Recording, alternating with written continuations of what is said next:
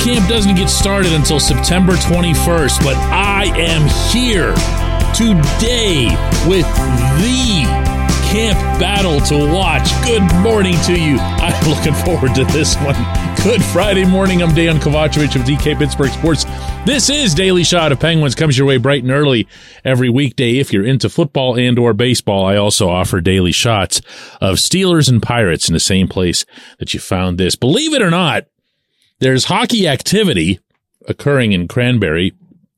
Taylor Haase, our beat writer, at DK Pittsburgh Sports has been up there the past couple of days and you can find her work, her intensive, detailed work on the live feed that we produce on our site. Among the names that you'll find listed as having arrived already into the fold are Sidney Crosby, Evgeny Malkin, oh, and also Radim Zohorna and Jeff Carter. Yeah, I know you don't kind of put those guys together here, but I've got some actual serious thoughts on Zohorna versus Carter as being the preeminent duel that'll take place. Hear me out on this, okay? Obviously, you know who your top two centers are. I just mentioned them.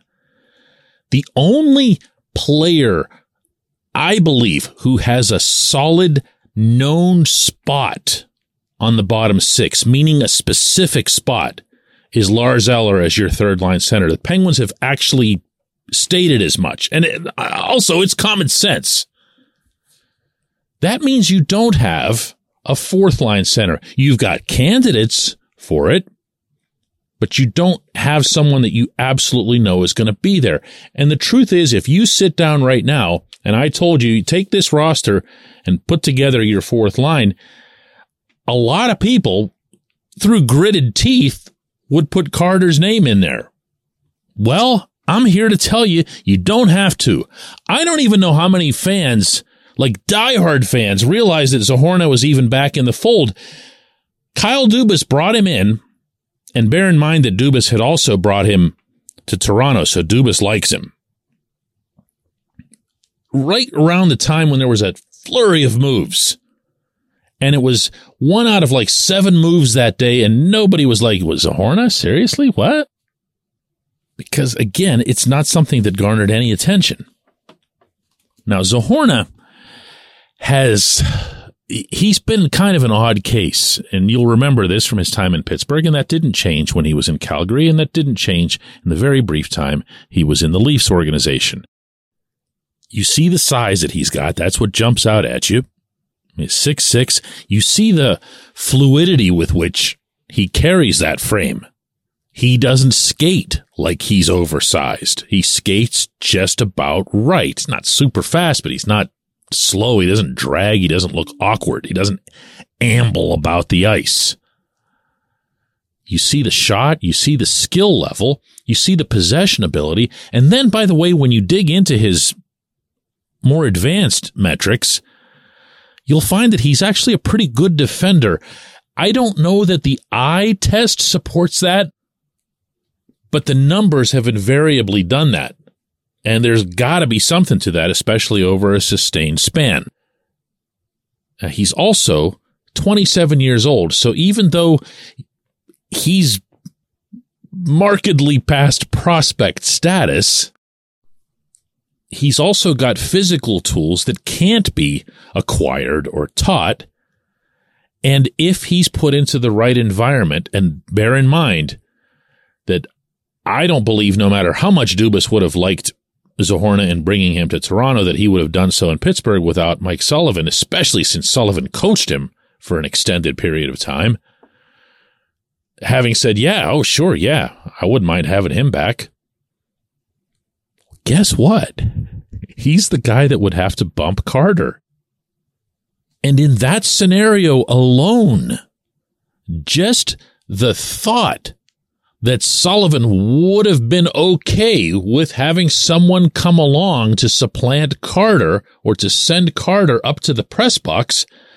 This, this is, this is heady stuff, my friends. This is stuff we should have been buzzing about all summer long.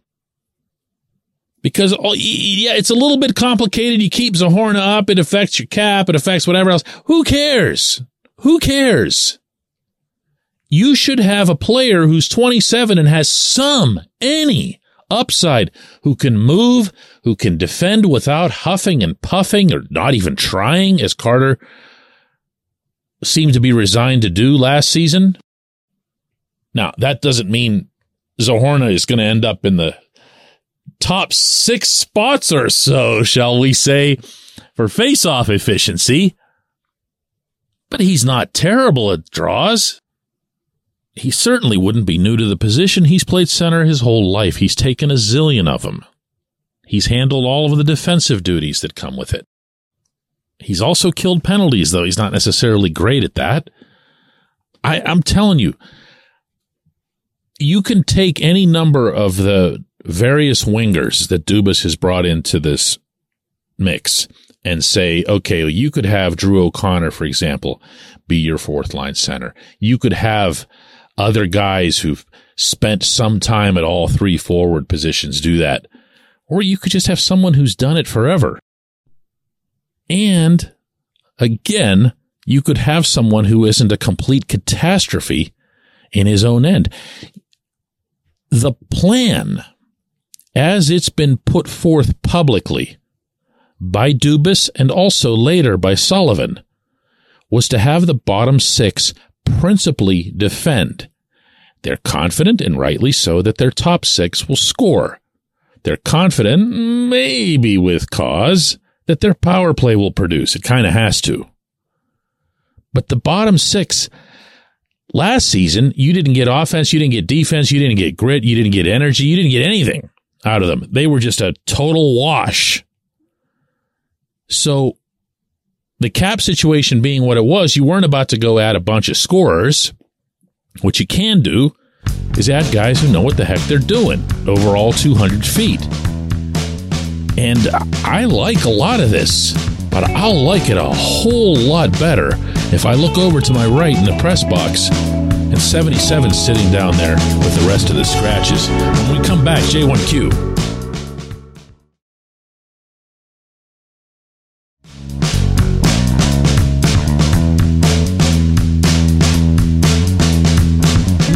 Regular J1Q today since almost everybody who communicated with me after yesterday's episode had the same thing to say. I'm going to address that instead.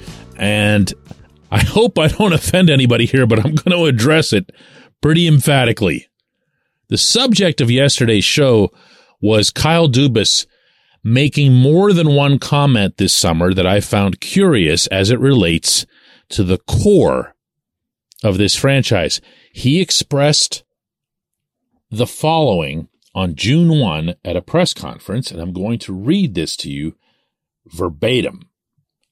The way I view it is that if people want to bet against Mike Sullivan, Sidney Crosby, Evgeny Malkin, Chris Letang, and others, they can go ahead and do so, but I'm going to bet on them and go with them here. Now, Dubas would essentially echo that without using anybody's names in a piece that the team produced for its website earlier this week.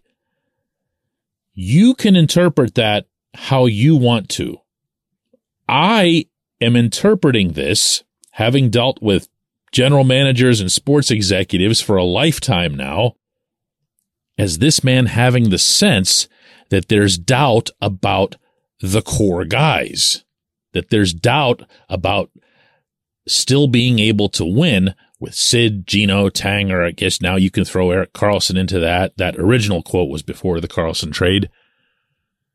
And I don't see, hear, or read that anywhere. Now, some of you replied with all kinds of, again, pardon me here for just being honest. You wouldn't want me to be any other way if you're listening to this show on a regular basis, right? I heard stuff about uh, message boards and blog comments and random independent podcasts and stuff like that. And I'm like, do you really think that an NHL general manager is listening to that? Do you think that's where he's getting this from? Do you know how many hours in the day these people go? Dubas's own specific reputation from the time he was in Toronto was that he's a workaholic. You had to yank him away from the rink, away from the office. And even though he's a younger guy, and it's feasible that he would know how to use the internet, this idea that he's checking to see what fans are saying about him is beyond bizarre.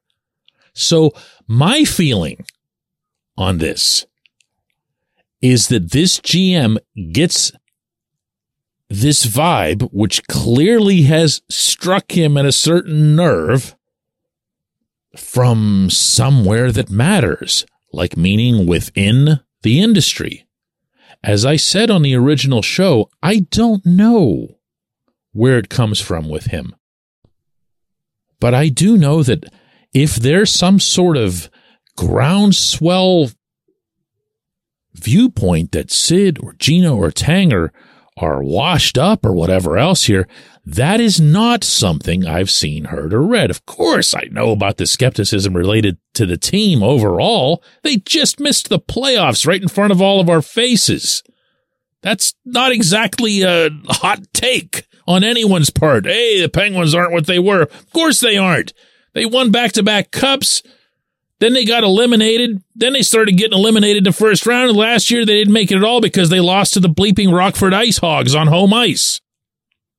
But there's a canyon of difference between saying that and saying that the core is getting doubted. That I have not seen, heard, or read. And that was my point. I was curious where he might have gotten that impression from anybody, anywhere. Now, all that said, I love you for listening to this show. I really do. Especially in what month is this? This is September. It's the early part of September. And you're listening to a hockey show because only hockey fans can do that sort of thing.